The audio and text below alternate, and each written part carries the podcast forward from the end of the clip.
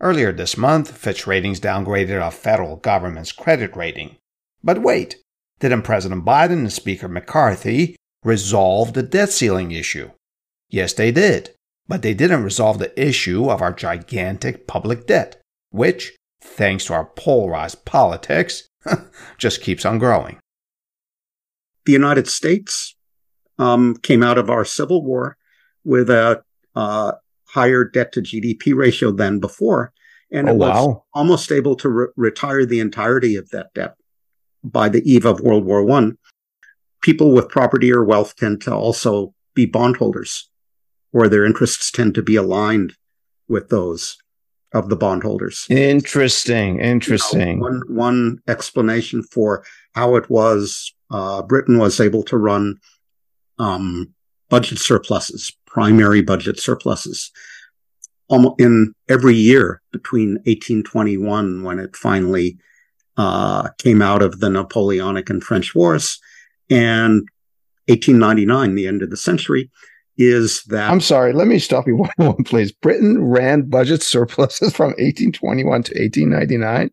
For what purpose did monarchs start borrowing money? In almost all cases, uh, in order to fight defensive and offensive wars. City states, I think Siena in the 14th century borrowed uh, to meet a public health emergency, the Black Death, occasions where monarchs or Republican legislatures in, in, in Italian city states imposed forced loans on their uh, wealthy citizenry. They I love it. Forced loans. Okay. You will you will buy these bonds, in, in, ensuring that the interest rate the government faces will be lower than otherwise because there's an additional investor, a big investor, to buy the government's bonds, namely the central bank. I'll I'll give you a couple uh, uh, of additional answers. I see the perplexed look on your face. Did you know that if U.S. Treasury bonds are bought by a branch of our federal government, say the Social Security Administration, they're not counted as debt held by the public. But if U.S. Treasury bonds are bought by the Federal Reserve, they are counted as debt in the hands of the public. You appreciate how complicated this is. It's more complicated every minute we talk.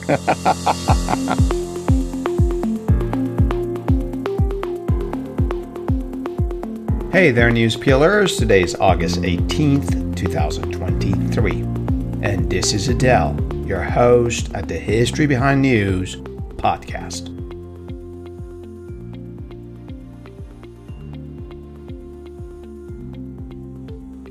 Aren't you tired of the repetitive news on TV and social media? They just go over the same dramatized developments all day long. Do you ever wonder what happened before our news? I mean, how do we get here? They say if you don't know your history, you're bound to repeat it. So while others cover the news, I uncover its history. I call this peeling the history behind news, which we accomplish in weekly conversations with distinguished scholars who delve deep into history to give us their fascinating perspectives from our past. I'm committed to making in depth history that are researched and written by scholars, enjoyable and accessible to everyone. So grab a cup of coffee or your favorite drink or both and let's get into it.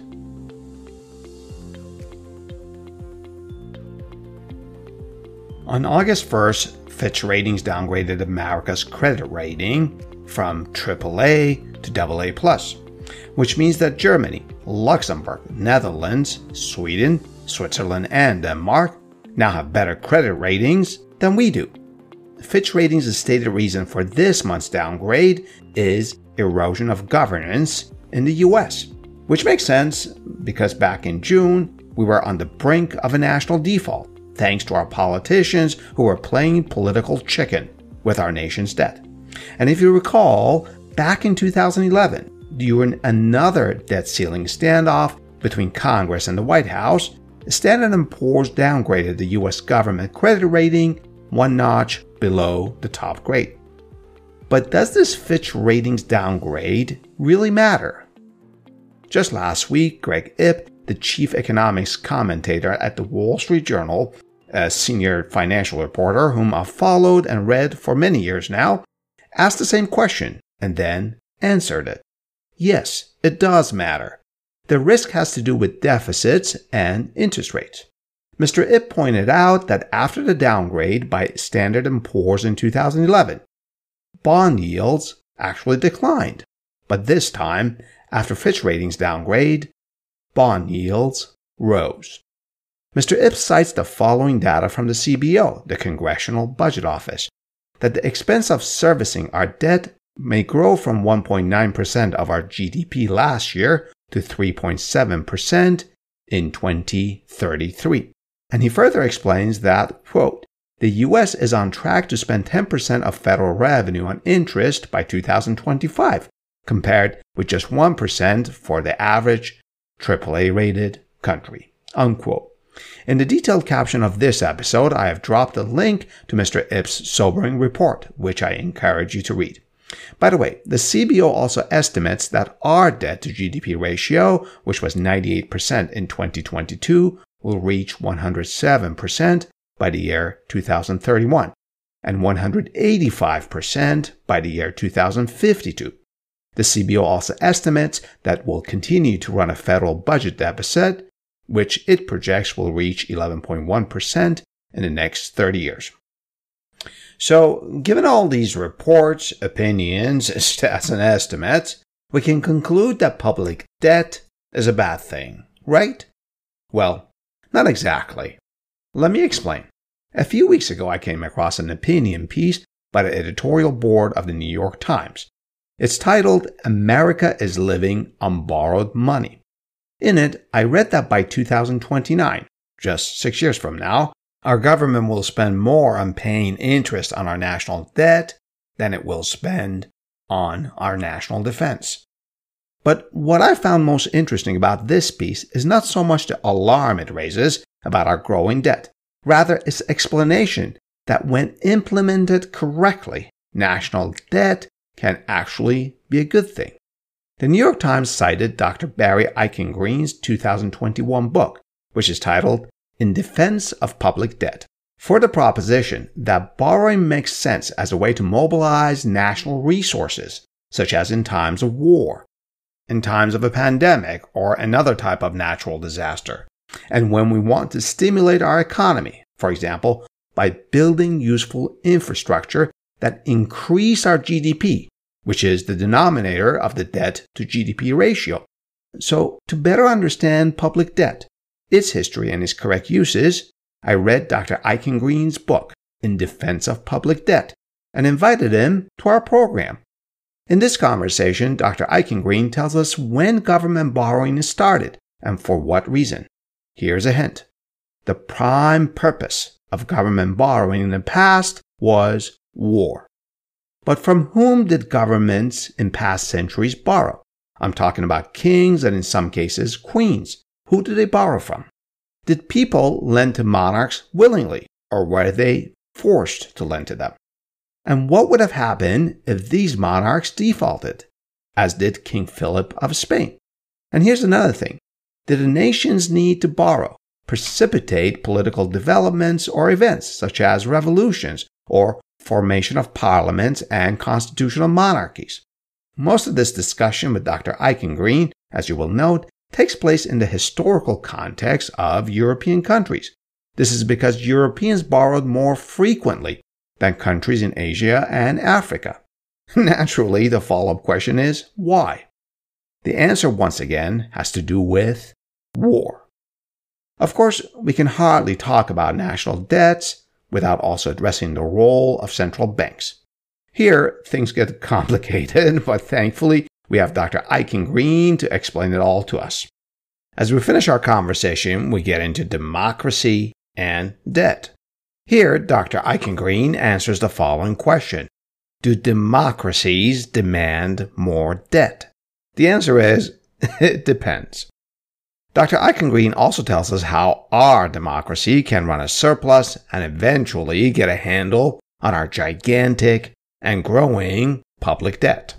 Dr. Eichengreen is the chair and distinguished professor of economics and professor of political science at UC Berkeley, where he has received many teaching awards and is also the recipient of other awards such as the 2010 Schumpeter Prize from the International Schumpeter Society and the 2022 recipient of the Nassim Habib Prize for contributions to science and industry. He was named one of Foreign Policy magazine's 100 leading thinkers in 2011, and he's also a past president of the Economic History Association. Beyond Berkeley, Dr. Eichengreen is a research associate of the National Bureau of Economic Research, which most of us know as NBER. He's also a research fellow of the Center for Economic Policy Research in London. His most recent book is titled In Defense of Public Debt, which we discuss in this episode. He's the author of many other books, including Exorbitant Privilege, The Rise and Fall of the Dollar and the Future of the International Monetary System, a book that we discussed back in season 2, episode 12, in the context of the rise and fall of cryptocurrency. To learn more about Dr. Eichengreen, you can visit his academic homepage, the link for which is provided in the detailed caption of this episode. So, stay with me as Dr. Eichengreen and I peel the history behind this news.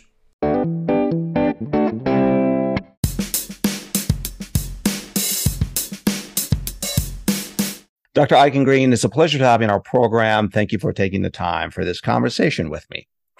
Let's start with some basics here. What is public debt? Is it different than, say, sovereign debt or national debt? It, it it's different and it's the same. So, okay. um, when when uh, economists and historians talk about sovereign debt, uh, the sovereign, of course, is the king or the highest power. Uh, yeah. So sovereign debt means debt of the highest level of government. Typically, when we talk today about sovereign debt, we mean the debt of the central government or the national government. And when we talk about public debt, we, we are uh, combining, aggregating the debts of, of, the central government, the states, municipal governments, and oh, interesting. Okay, that's so pu- pu- public debt, uh, the way you describe it, then, Dr. Eichengreen, public debt is larger than national debt. Right. In a in, in, a federal system where you have different levels of government, um, that is the case.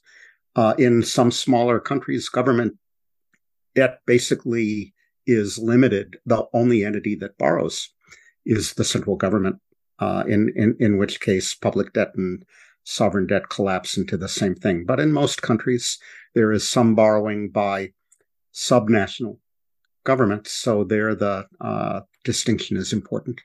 I see. Um, two points of clarification uh, for me and our audience. One is sovereign debt is different than the phrase sovereign fund, right? Like, let's say they say, I don't know, Russia has 700 I don't know, million, whatever the number is in sovereign fund. What's the difference? Um, so there could be two differences. Um, okay. You know, again, uh, sovereign refers to the national government or the highest level of government. Uh, so the, uh, there is sovereign debt. There can also be uh, the funds of the sovereign. So the sovereign will have assets as well as liabilities. The Japanese government famously owns a lot of land and other wow. assets. Or or you could be referring to sovereign wealth funds, which are these um, investment funds that governments operate. So the uh, Saudi government, the Norwegian government, governments that uh, are yeah, yeah. temporarily earning a lot of revenues by exploiting natural resources want to salt them away for future generations or invest them productively. So they invest them through their sovereign wealth fund. So that may be what you're hearing, what you're referring. Yeah, yeah. So sovereign wealth fund is something that they stock away and they invest, and it also helps their currency exchanges. And uh, certainly, I, I, I don't know that it that it has a direct impact on the exchange rate, what has a direct impact on the exchange rate tends to be the fact that they are exporting a lot of oil and gas or I see whatever, um, which puts upward pressure on the currency on the exchange rate. creates what economists call Dutch disease. Dutch disease. I see. You know, that comes from the 1960s and 70s when the Dutch discovered a lot of natural gas in the North Sea and uh, their exchange rate strengthened their manufacturing sectors found it hard to compete internationally. Um, if the is that why they call it a disease? Because it, it's yeah, that's where why um, when when we see a, a, a, country that discovers natural resources um, is able to export them in in, in large amounts, experiences uh, currency appreciation, and its manufacturing sector tanks. That's um, undesirable. Yeah, it's unfortunate. And that's why it's called the Dutch disease. My second follow up question is this you mentioned um, public debt. Is, is it consumes not just national debt but also um, things such as state, provincial, I suppose, and also city and municipal debts. Um, in your book, uh, in defense of public debt, uh, you mostly talk about national debt, but you also mention these sub-sovereign debts, as as you termed it. it. There's a special challenge with these types of debts. Is that correct? Yeah, that is correct. So, um, state and local governments have more limited ability to adjust taxes if they have to raise more revenue in order to service debts because um, companies and, and, and households are footloose. If taxes are high in California, if we raise taxes again, there's the danger uh, of people moving to Arizona or moving to Florida. So, state and local governments are more constrained in in, in terms of uh, uh, adjusting the tax base, if you will. And there's uh, a, a, second problem that because of this, um, sometimes uh, the central government feels compelled to bail out uh, the states. Uh, if one state defaults on its debts, questions then arise about the solvency and the creditworthiness of other states, and you can get uh, a domino effect, a contagious crisis of confidence, just like you can get in a banking system when Silicon Valley Bank fails, people begin to wonder about the solvency of First Republic and so forth. You can get that those kind of uh, spillovers between state finances as well. So sometimes the central government feels compelled to step in and assume responsibility for the debts of the states to nationalize them. I see. Will and and that can can make what was uh, reasonable sovereign debt balloon into uh, unreasonable or unsustainable sovereign debt. I learned a lot from two examples that you provided in your book. Uh, one was the famous case uh, that was fundamental to our economy. Alexander Hamilton um, uh, pushed for the federal government, the newly formed federal government, to assume the Revolutionary War debt of all states um, even if Massachusetts has more debt than, let's say, Virginia. And there were compromises that, that were made. Many people know that story. The second thing that I learned is a case in which the federal government actually decided not to bail out states. And um, I think this was after the panic of 1837, after Jackson's presidency. Many states, um, I think Illinois was one of them, I don't recall all of them, uh, just borrowed, and many of them borrowed overseas, especially from Britain, and they defaulted. One of the challenges uh, that uh, i hope you can clarify for me is when a sub sovereign entity, such as a state, defaults for foreign lenders, that poses a problem because they can't directly push for them to pay back I mean, I guess in the old days, they can't send troops, you know, to have them pay back. Could you talk about that a little bit, please? That's a problem not only uh, when states, sub sovereign states borrow, but also when the sovereign itself borrows. So, uh, government uh, enjoys sovereign immunity under international law. It can be sued only in its own courts when it extends permission to do so. So uh, Uh, That's bias, isn't there, it? There's some funny exceptions to the rule. Uh, uh, hedge fund, a vulture fund, Elliott mm-hmm. and Associates, a decade and more ago, tried to get around that problem after Argentina defaulted yeah. by seizing one of one of its naval ships. When in Spain, right? I think it may have been in Ghana, actually. Oh, I see. You I know, see. who cares? Um, so the, the, the the general point is that uh, there is no uh, bankruptcy court with enforcement powers for uh, governments that borrow abroad. The main thing that compels governments to come to the negotiate to try to uh, maintain their good credit, to go back to the negotiating table when a bad thing happens, is want to maintain their capital market access.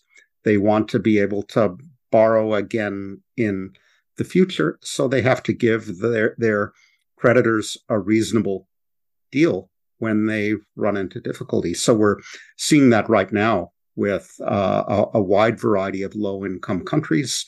We've seen Zambia and uh, Chad and Ghana and uh, Sri Lanka uh, engaged in negotiations with their creditors because they're not able to pay. Yeah. At the moment, given COVID and high commodity and energy prices and so forth, but they want to maintain or regain their access to international financial markets because they want to borrow again. So they can't can't be sued, hmm. um, but they can be threatened with uh, lack of capital market access, and that's what make, makes governments come to the bargaining table and bargain in good faith in most uh, cases. You know, you're talking about can't be sued. Let's go back to a time where even suing may not have even mattered. Uh, you mentioned sovereign funds, um, uh, uh, so- sovereign debt, um, and going back in time, that meant probably kings and emperors' debts. For what purpose did monarchs start borrowing money? In almost all cases, uh, in order to fight defensive and offensive wars. War. So all of a sudden, they had to raise more funds than uh, could be conveniently um, raised by their little army of tax administrators, tax farmers, and the like. They had to pay mercenaries in order oh. to uh, defend their their yeah. borders and themselves, or they were engaged in uh, offensive wars. Either either, either way, uh, those were the typical circumstances under which monarchs would borrow. In the, in in the modern period, we see borrowing for investment in infrastructure. We see borrowing to meet other emergencies. Um, the Italian city states, I think Siena in the 14th century, borrowed uh, to meet a public health emergency.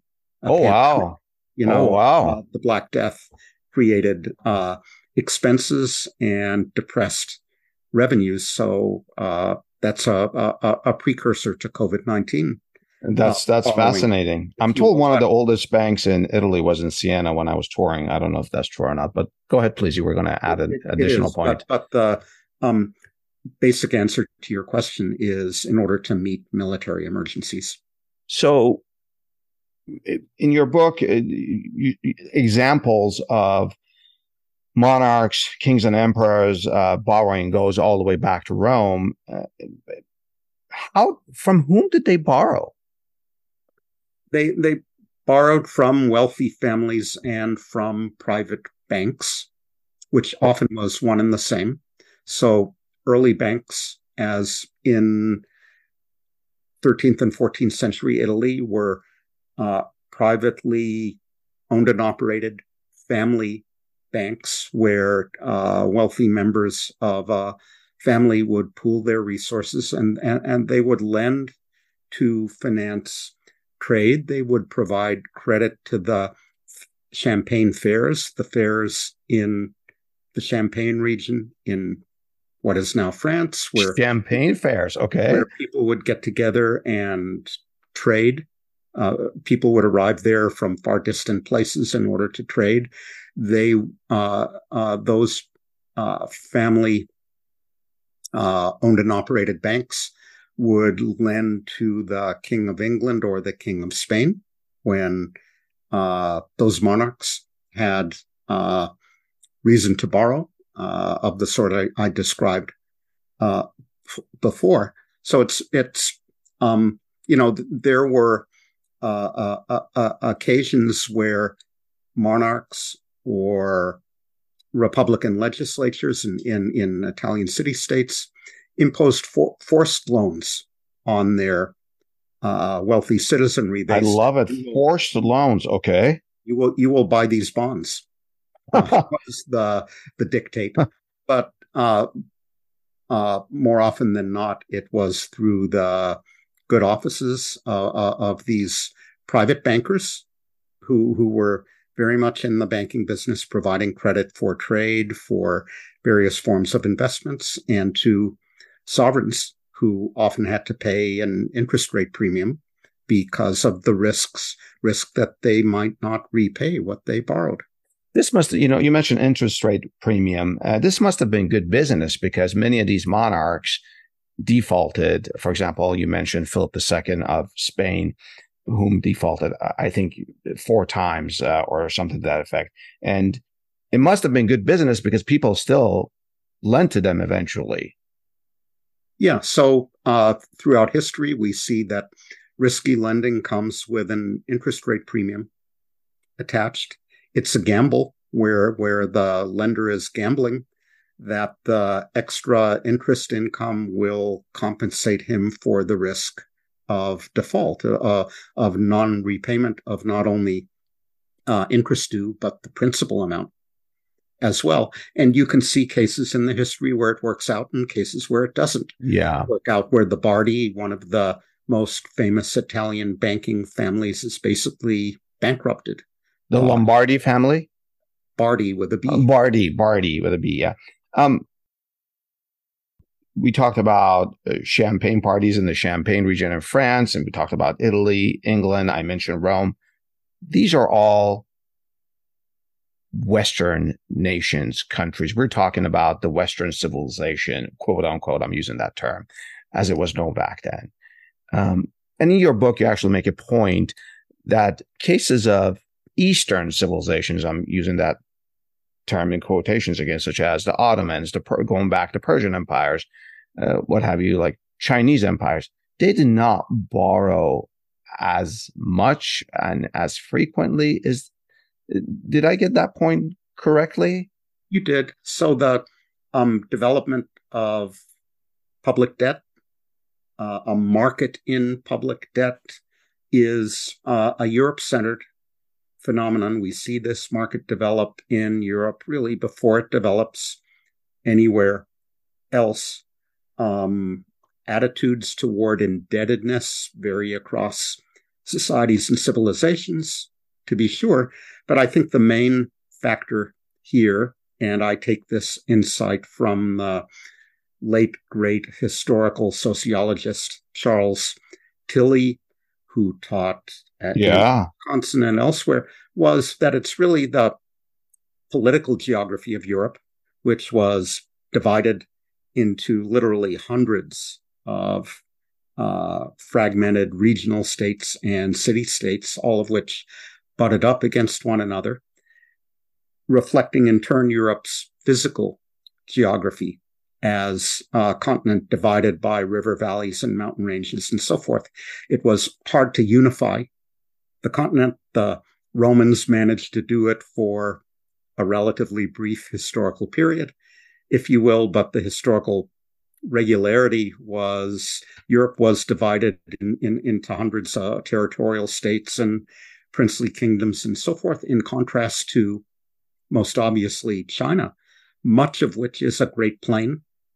Yeah. Um, that uh, was unified at a relatively early date, that was able to build a great wall to keep out the Mongol invaders, which didn't have to raise funds, didn't have to borrow in order to fight uh, its neighbors to the same extent as was often the case in Europe. So the story we tell in the book, um, building on Tilly's work and the work of um, Jared Diamond, the historical mm-hmm. anthropologist, mm-hmm. yeah, yeah, others, is that Europe's uh, distinctive political, uh, uh, physical geography uh, led to that distinctive political geography, which made Europe uh, a continent uh, of current wars, much more frequent wars than other parts of the world, which in turn created the the the, the need to borrow, uh,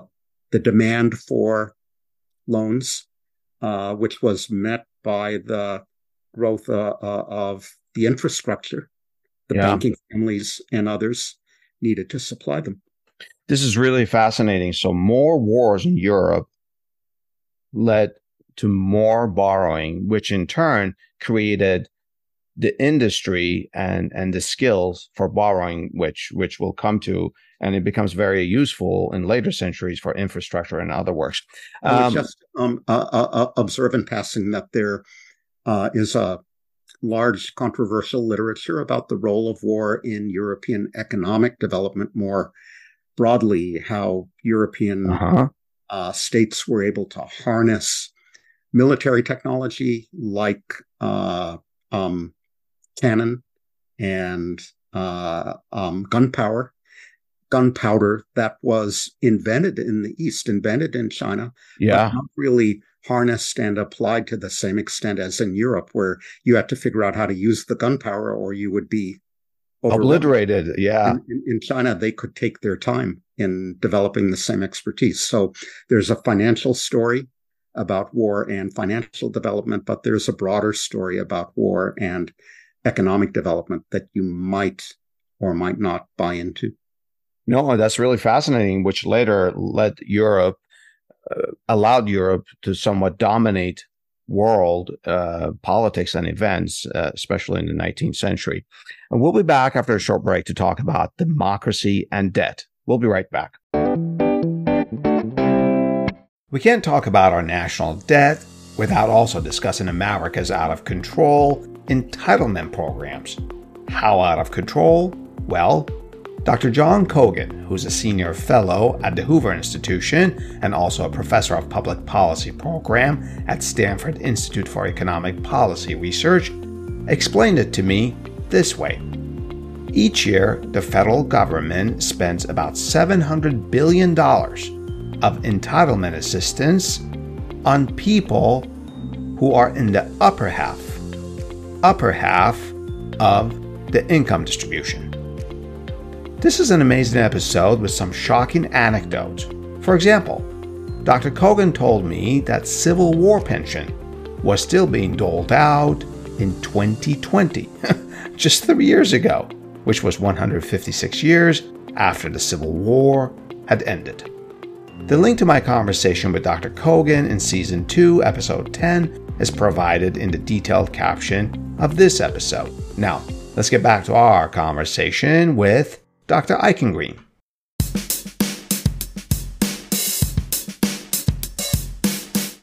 Dr. Eichengreen, reading your book, one could come away concluding that parliaments and republics were formed in response to the need to borrow more money. Maybe this is an exaggeration on my part, but is this assessment way off the mark? It, it's one popular interpretation of the emergence of um, uh, constitutional government, uh, the uh, the um, glorious revolution in England in sixteen. yeah, that it was it was really uh, uh, the the power of investors that um, uh, the monarchy required uh, population of willing investors, uh, and, and and their emergence as a political force that led to uh, the appearance of Republican parliamentary forms of government, where there were checks and balances limiting arbitrary action by uh, the sovereign, that the sovereign had to uh, concede something, namely limits on his or her sovereign powers in, in, in, in return for continuing to be able to borrow. So that's one strand of a large political science literature on, on how it was we see the emergence of, uh, uh, of parliamentary uh, and republican forms of, of government.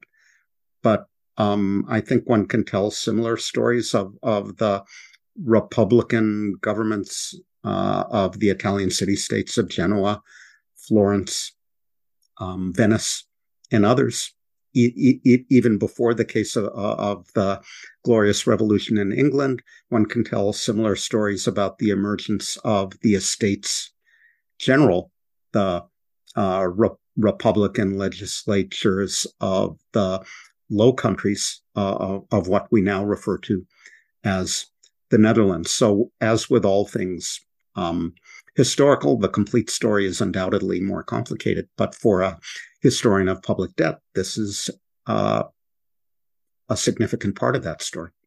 So, we're talking about early Republican forms of government, some of which include parliaments, others a, a different sort of body of legislature. Uh, were they better able to borrow money? I think I know the answer to that, but there's a reason for that, right?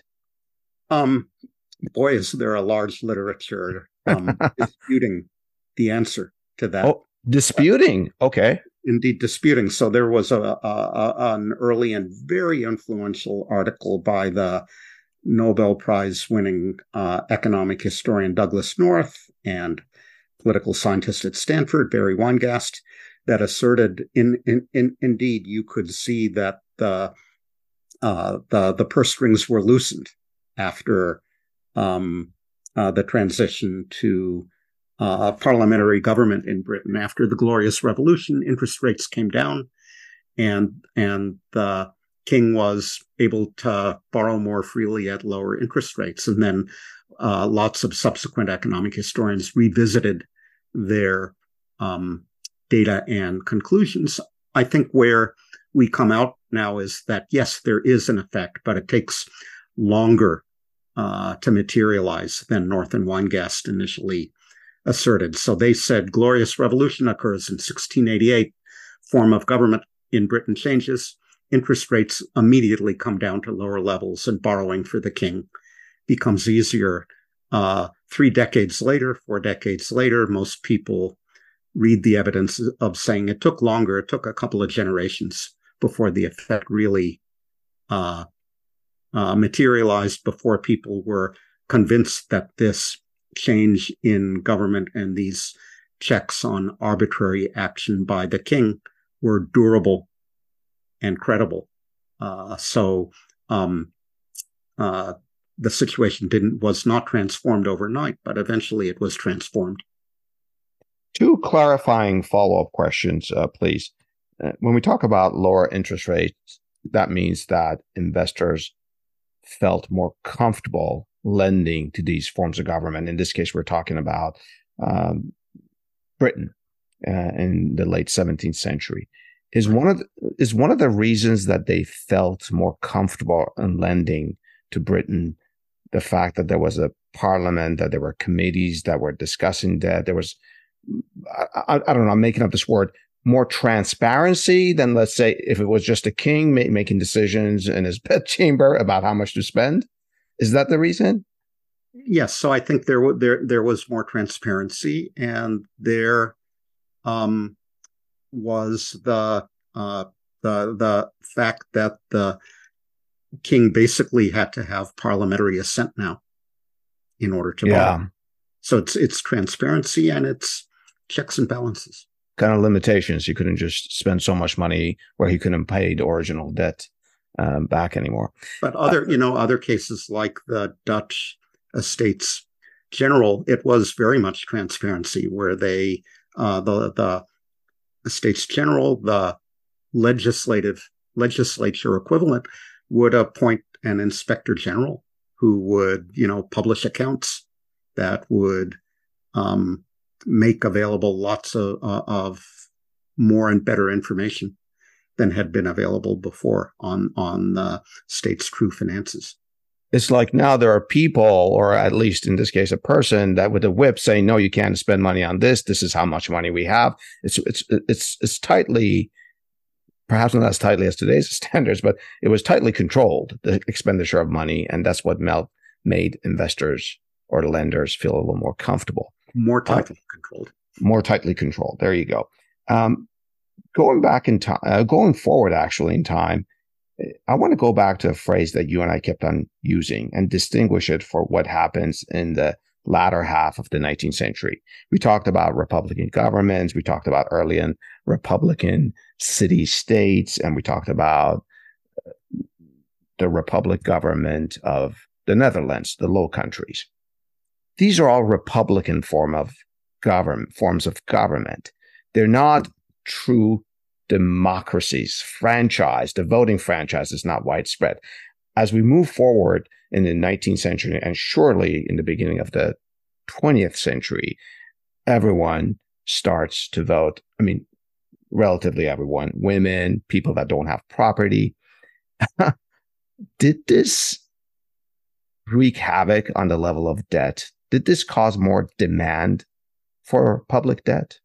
it certainly compl- complicated the public debt landscape. So, in the book, we look at uh, a couple of a number of episodes in the 19th century where the extent of the franchise was limited, where only men uh, with property yeah. were in, in, enfranchised and could vote, as was the case in uh, Britain even though it had three reform acts in the 19th century, which extended the franchise, the franchise was still limited to people with a certain amount of property or a certain amount of wealth. So people with property or wealth tend to also be bondholders, or their interests tend to be aligned with those of the bondholders. Interesting. Interesting. You know, one, one explanation for how it was uh, Britain was able to run um, budget surpluses, primary budget surpluses, almost in every year between 1821, when it finally uh, came out of the Napoleonic and French wars, and 1899, the end of the century, is that. I'm sorry, let me stop you one moment, please. Britain ran budget surpluses from 1821 to 1899. Primary budget surpluses every year for eight decades, and it worked down what had been a very, very heavy public debt um, because the, the bond wow. the creditors, the investors were dominated the um, the legislature. Um, the United States um, came out of our Civil War with a uh, higher debt to GDP ratio than before, and oh, it was wow. almost able to re- retire the entirety of that debt by the eve of World War One even though we had universal male white suffrage, even though debtors, you know, the farmers and the populist era were outspoken debtors, even though debtors as well as creditors could vote.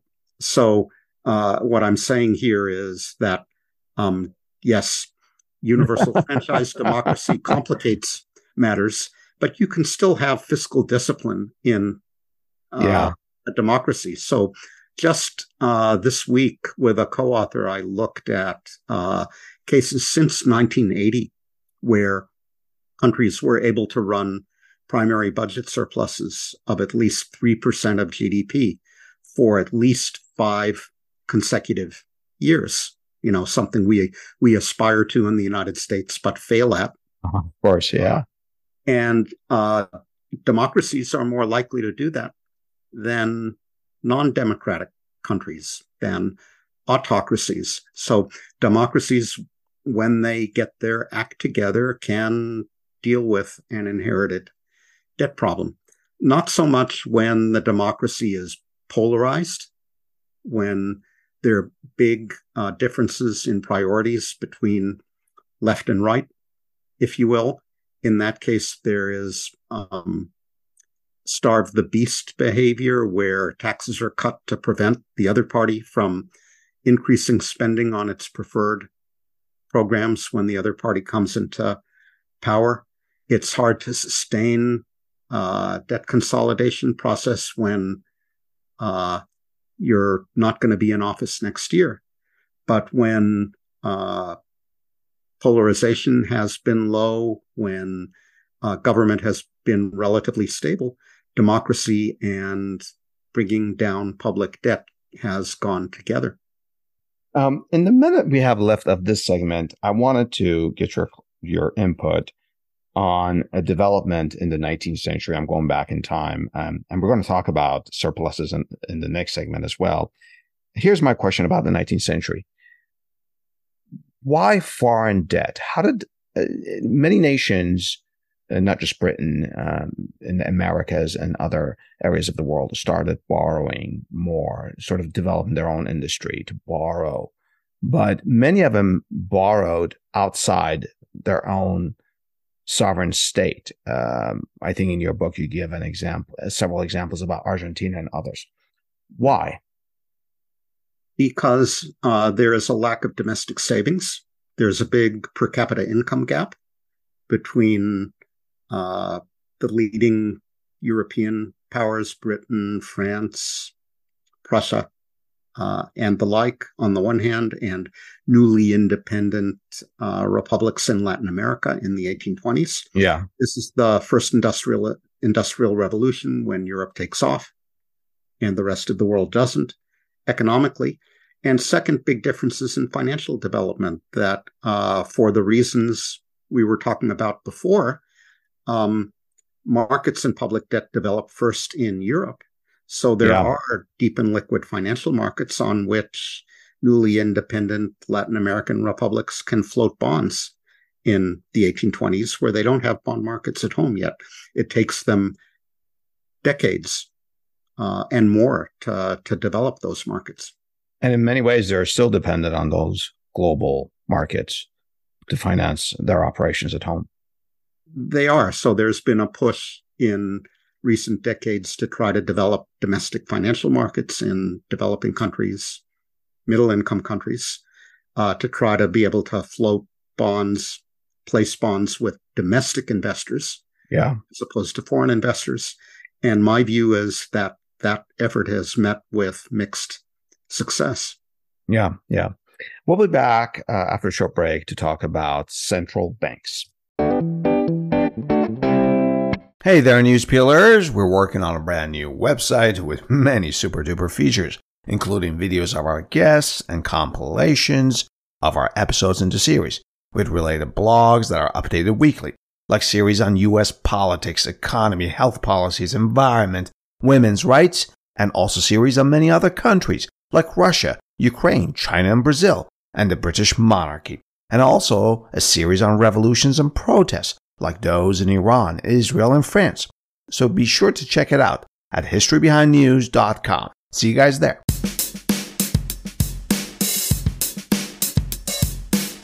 Dr. Eichengreen, reading your book, it is obvious that central banks are integral to modern economies, uh, kind of the lenders of last resort. Um, when did central banks, or, or however you want to call them, going back in history, start to play an important role in public debt? Um, the answer is um, at the beginning. or as long as central banks have existed, they have played a role in the market for public debt. So central banks were created as bankers to the government to provide financial services to the government, to advance the government funds when uh, the government was desperate for, for money in order to fight a war or whatever, and then to help the government uh, and uh, place uh, bonds with the public. They acted as underwriters, if you will, for public debt. What an underwriter does is advance money to the borrower and then market the bonds. And if it's a private underwriter, take a cut in of the revenues in response in in, in return to, for providing those services in the case of central banks, rather than taking a cut of the revenues, they might get other privileges as recompense. Like yeah. Monopoly on the on on issuing currency or something like that. So it has always been the case that central banks act as bankers to the government.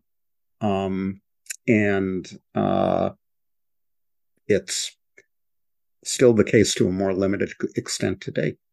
Um, the story of central banks, which you say goes back to the beginning, uh, if if you know you can go back to Italian families that acted as banks, although not central banks to other nations, um, and, and and move move forward in history, banks such as Bank of England or the first and second banks of the United States. The the interesting, the funny thing about them is that they were actually private entities. Well, pseudo private entities, I guess. How did that work? Like, how can you have someone that wants to make a profit help the nation? Isn't there a conflict of interest inherently baked it, in there? It, it's a very complicated relationship. So I, I, I would remind you that the Federal Reserve System today has private shareholders. Uh, I'm sorry, say that again. Our Fed has private shareholders? Fed today has private shareholders. Um, the uh, member banks oh, okay. hold shares in the Federal Reserve, but you know what they can vote on and what they can decide is limited. Just like in a private corporation today, you have uh, different classes of shareholders with different voting and mm. control. Yeah, yeah, yeah. Rights. Uh, the same has uh, is is true of the Fed, and uh, was even more true in, in in past cases where central banks were purely private entities, where there was the understanding that the government would take them over if they didn't uh, mainly uh, pursue policies that were in the public interest.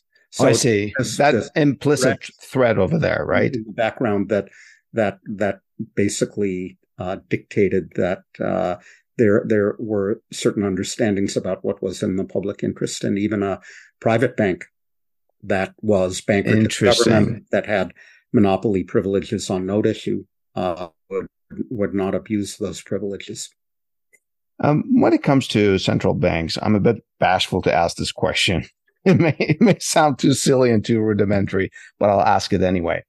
Um, you know, reading your book, this, this I came across this several times, but I, it, it doesn't even have to be your book. You can read the Wall Street Journal today, where the Fed buys bonds floated by the U.S. Treasury and other central banks, so to speak, do that. They they buy their own nation's debt.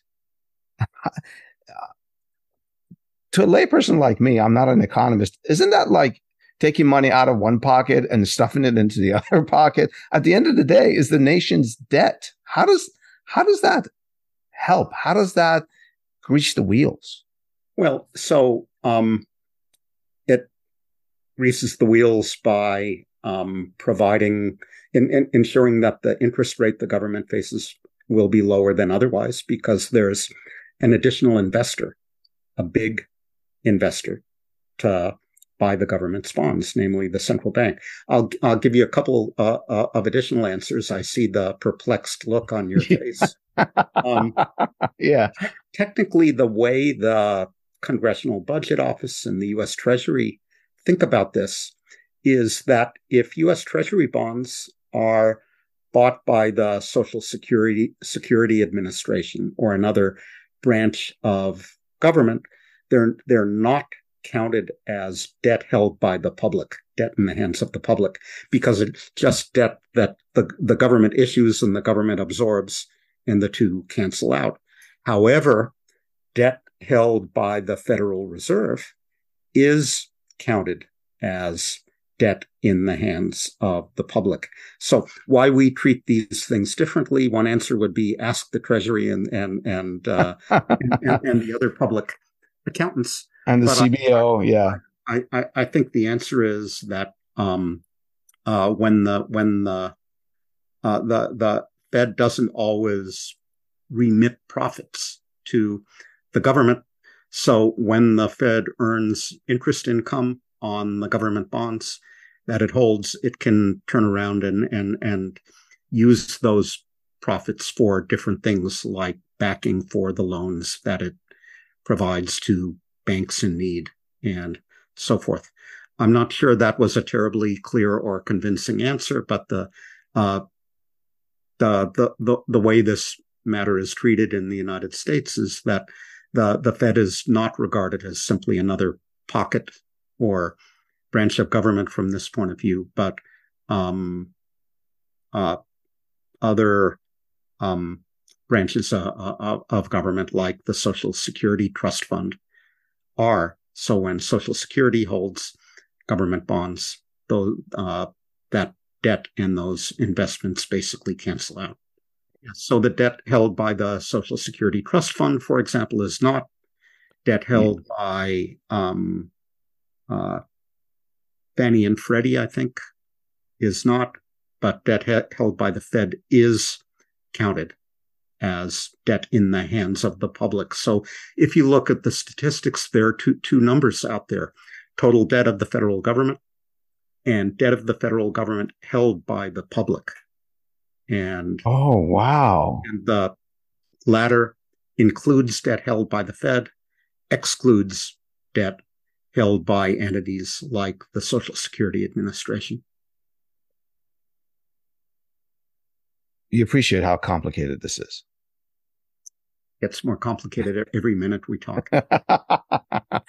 um, in your book, you, you you warn a lot, quite a bit. There's a lot of different uh, anecdotes, passages uh, that warn about involvement of private banks in public debt. Uh, on one of the pages, just, uh, I forget the context, but I'll read it. It says, relying on the banking system for policy implementation is just a bad thing. Yet here we are, all all banks Wells Fargo, JP Morgan, BofA, name them, and I'm sure it's the same in Europe, own US debt. Is there a specific type of debt or a specific type of involvement that your book talks about, or is this just a general sort of blanket statement for everything? No, it, it, it it's a statement about holding uh, excessive amounts of public debt and not hedging the interest rate risk. Silicon kind of like so, yeah. There you go. Was, uh, is the paradigmatic case in point where it experienced basically a fourfold increase in its deposits between 2018 and 2022, and it didn't know where to park all this money. Uh, couldn't find good places to in, in, invest it or lend it, so it parked it in treasury bonds.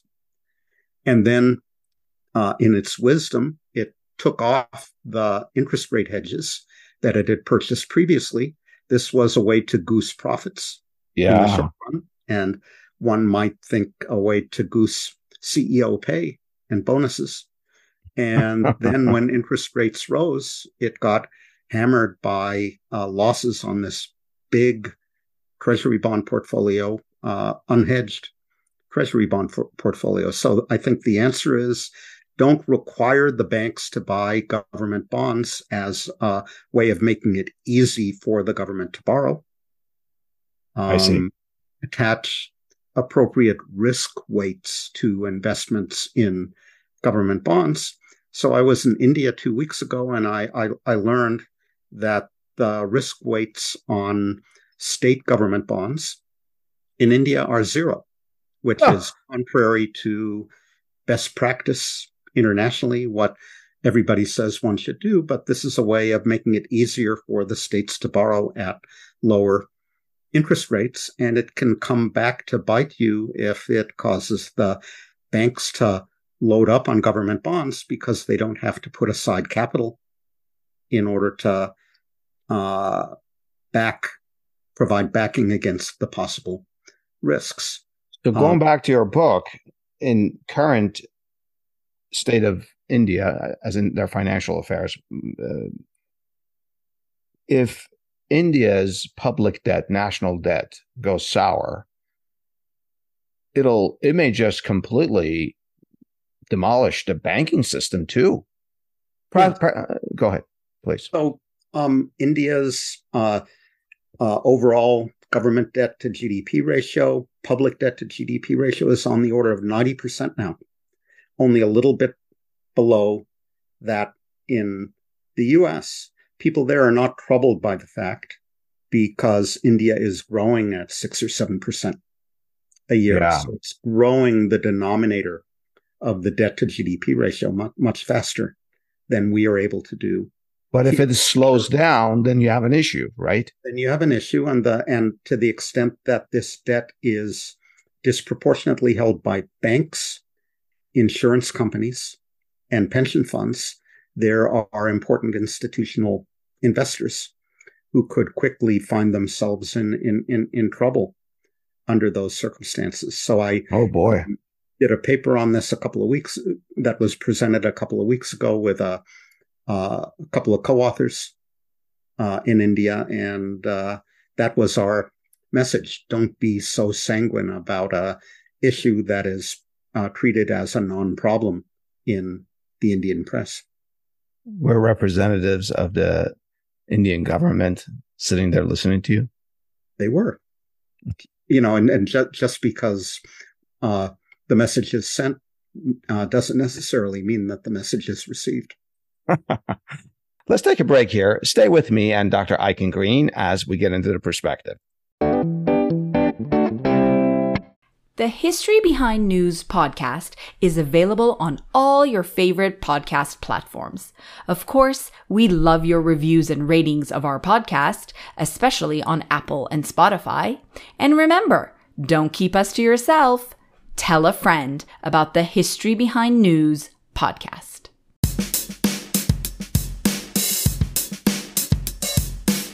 Dr. Eichengreen, uh, let's get back to your book in defense of public debt.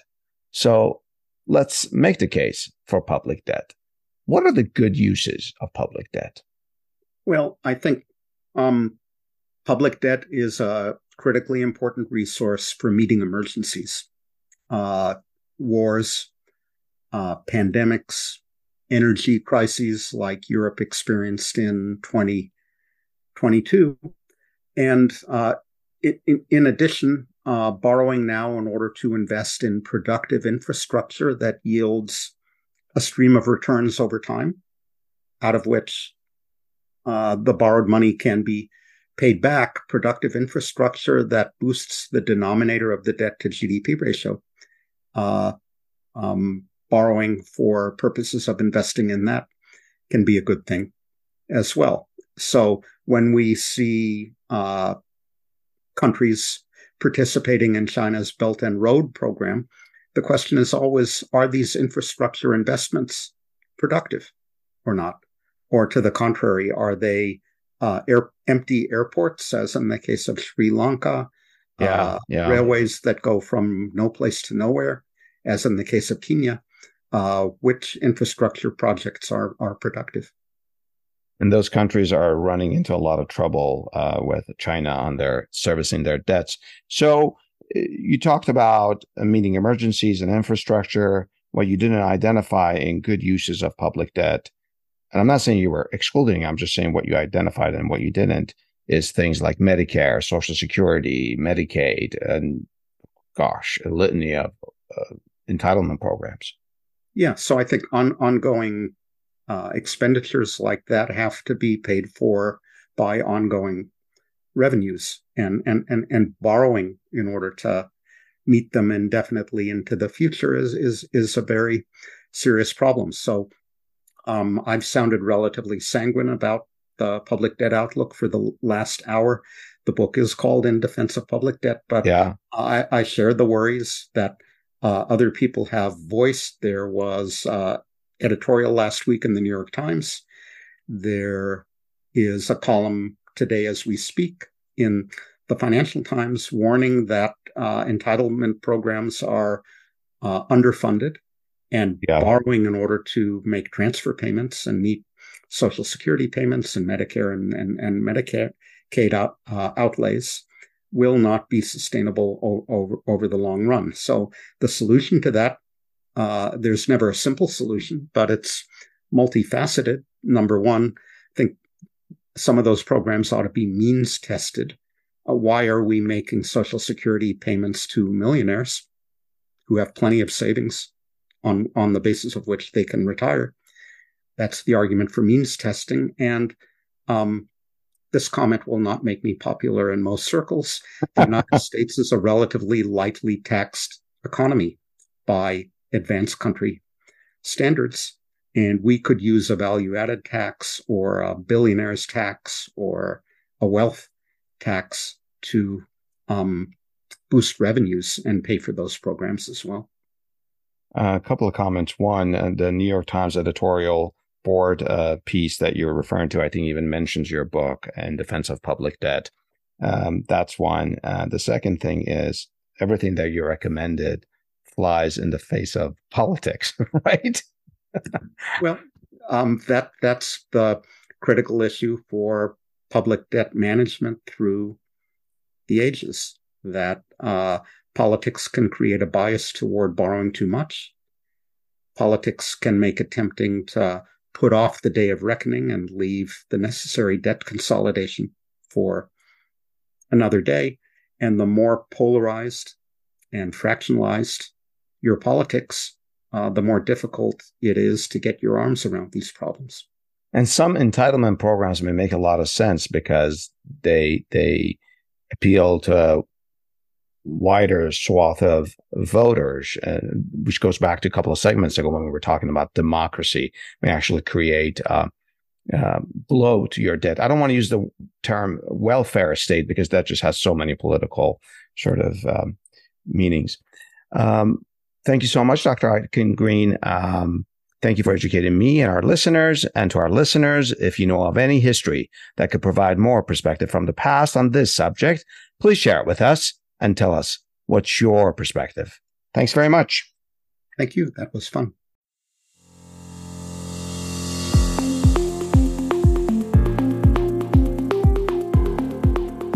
The opinions and statements of our guests are their own. We neither agree nor disagree with them. We're only interested in the perspective they provide through history. At History Behind News, we're honored that our guests share their expertise with us, most of which are based on years of scholarship and research. And we provide links to their projects and publications for your benefit to review them if you wish. Otherwise, we're not affiliated with our guests. We just think they teach us pretty cool history, the history behind our news. Also, unless we explicitly inform you, we're not affiliated with any institutions, including Amazon for which book links are shared here from time to time for your convenience.